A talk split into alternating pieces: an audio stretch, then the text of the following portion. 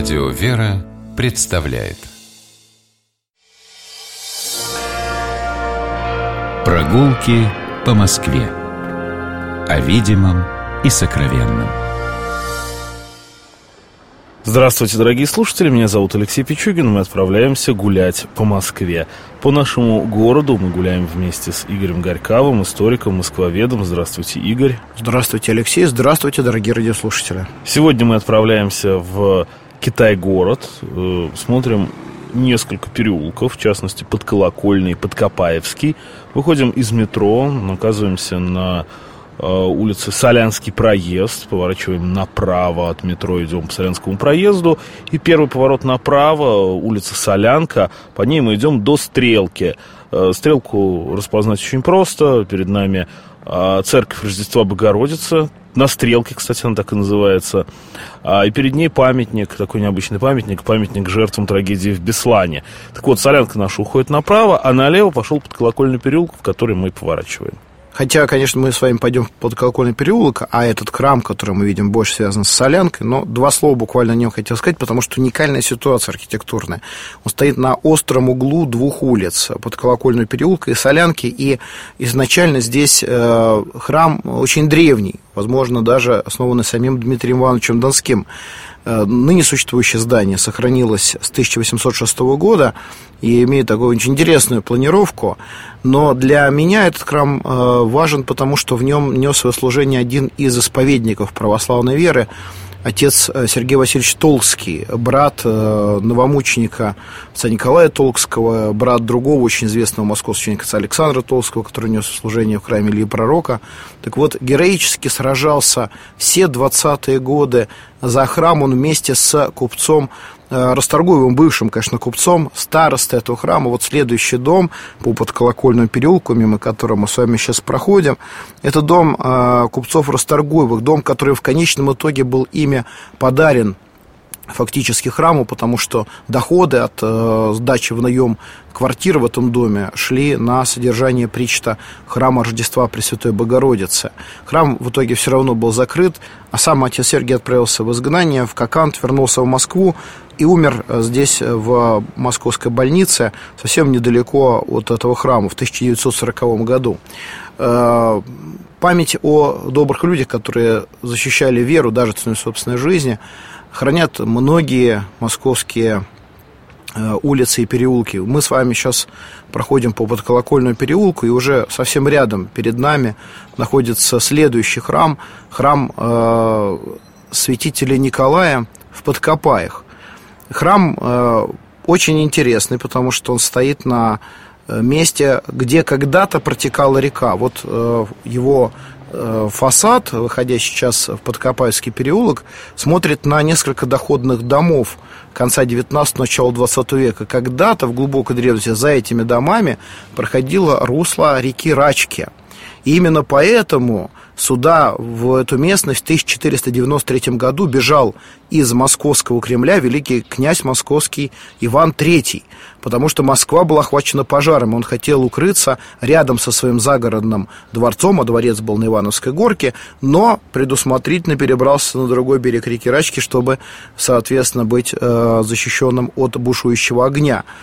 И храм этот находился при государевых конюшнях на склоне Ивановской горки, рядом с берегом реки. Местность, конечно, выглядела совсем иначе, не то, что сейчас, э, потому что в середине XVIII века эту реку практически полностью скрыли в подземный коллектор.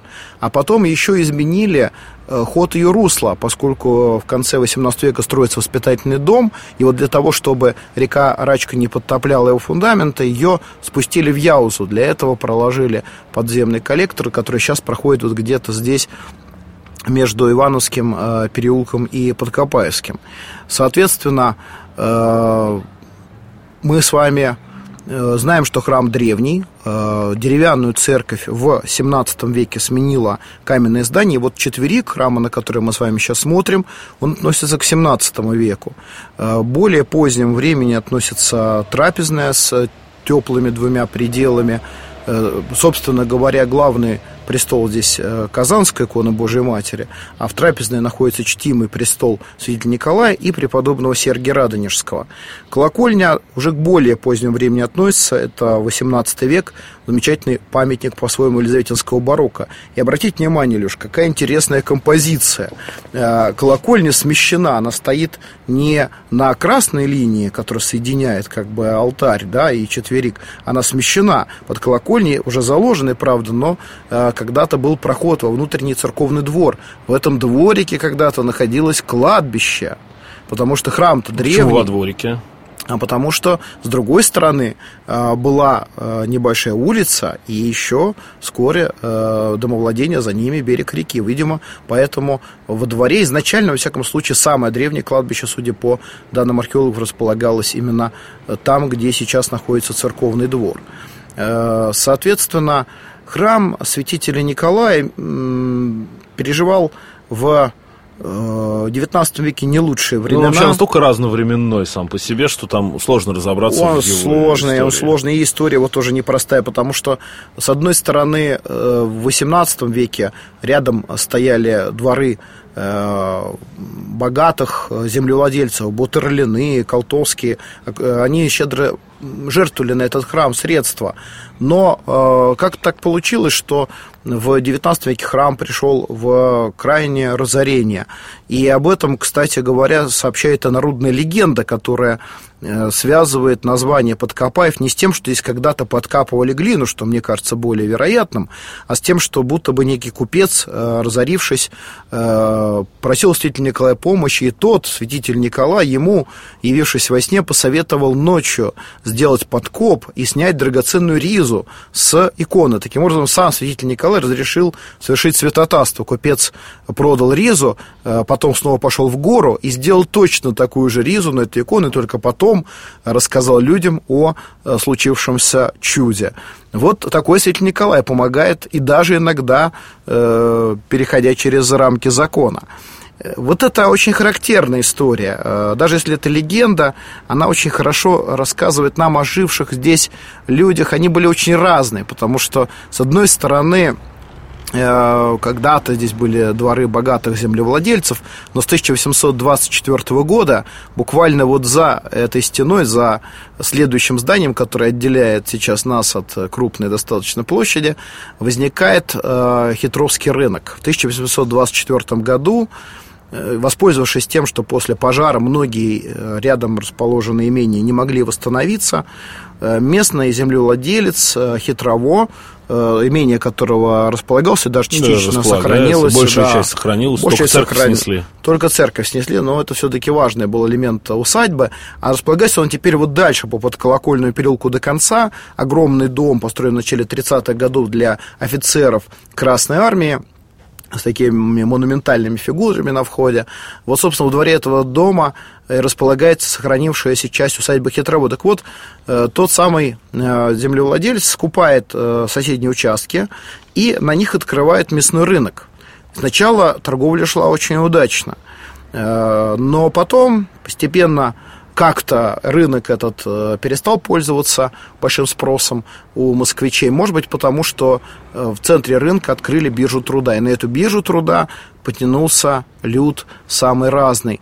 Это и освободившийся из мест лишения свободы, благо, что вот на рядом расположенная возвышенность, там, где мы сами э, угадываем очертания храма трех на кулишках, располагалась Мясницкая полицейская часть, Соответственно, и там была тюрьма временного содержания, и оттуда тоже люди определенного контингента приходили наниматься на работу.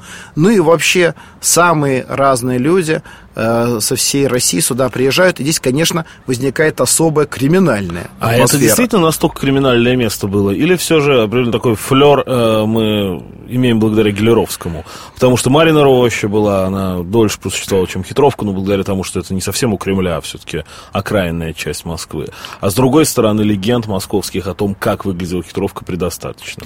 А, не только легенд, но мы помним, что и Максим Горький а, именно здесь черпал вдохновение для своей пьесы «На дне». А тут жили переписчики же. Это же и переписчики, факт. Да, э, немаловажный факт, действительно. Вот как раз... Все приносили, они переписывали. Вот как раз э, дальше за площадью находится э, небольшой дом Буниных, и Действительно, там э, жили переписчики, но э, я думаю, что нет дыма без огня.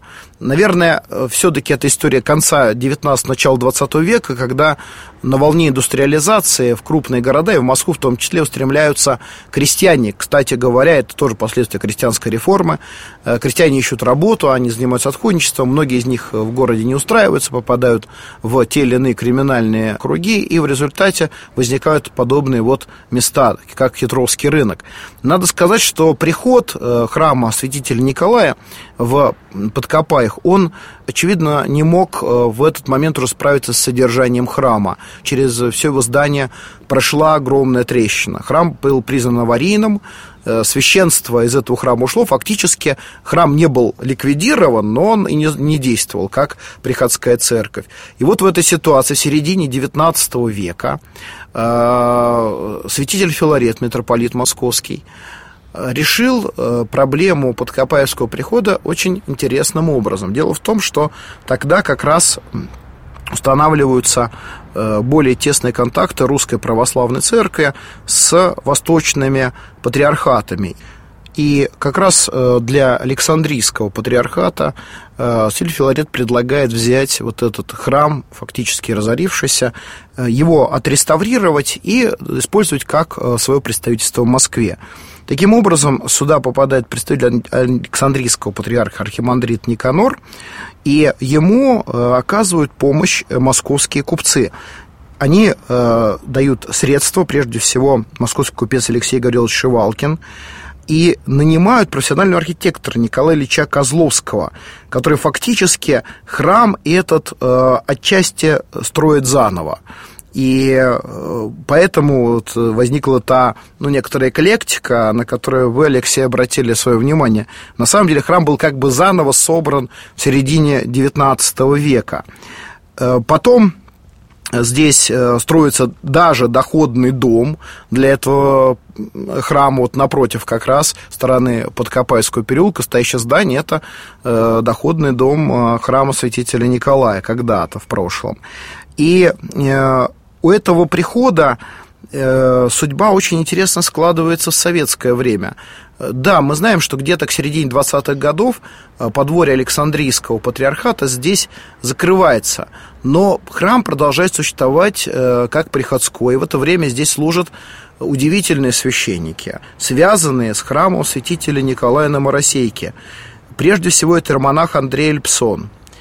Также это священник Александр Ильин – я бы особо отметил э, священника Петра Петрикова, который был очень близок к Оптинскому старцу Нектарию, был духовным сыном э, священномученика отца Сергия Мечева. И вот представьте себе, что отца Петра отец Сергий Мечев берет в Холмище, где в 1928 году он провожает последний путь старца Оптинского Нектария. После этого память прощания со старцем отец Петр получает как благословение от него посмертное и Петрохиль, великого угодника Божьего. Отец Петр – удивительный светлый человек, кормлявший тайные монашеские общины в Муроме, в Киржаче, в Москве. И, конечно, его жизненный путь не мог сложиться просто в годы гонений. Бутовские полигоны здесь. В 1937 году и отец Андрей Эльпсон – и отец Петр Петриков расстреляны на Бутовском полигоне.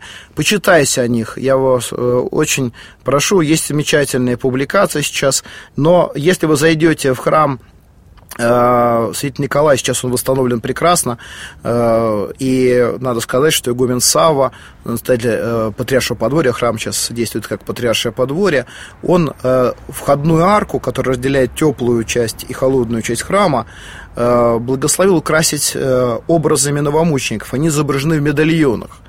Тут изображены и те, кто уже прославлен в лике святых, и те, кто не прославлен, как, например, монахиня Вера, последовавшая за своим наставником духовным, отцом Петром ссылку, а потом и разделившая с ним э, мученический венец.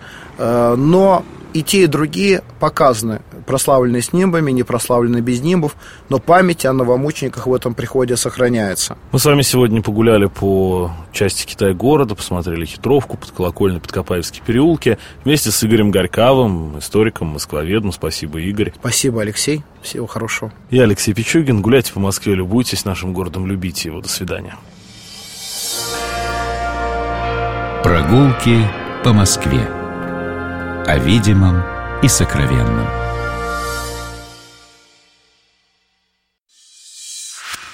Программа «Прогулки по Москве» произведена при поддержке Комитета общественных связей правительства Москвы.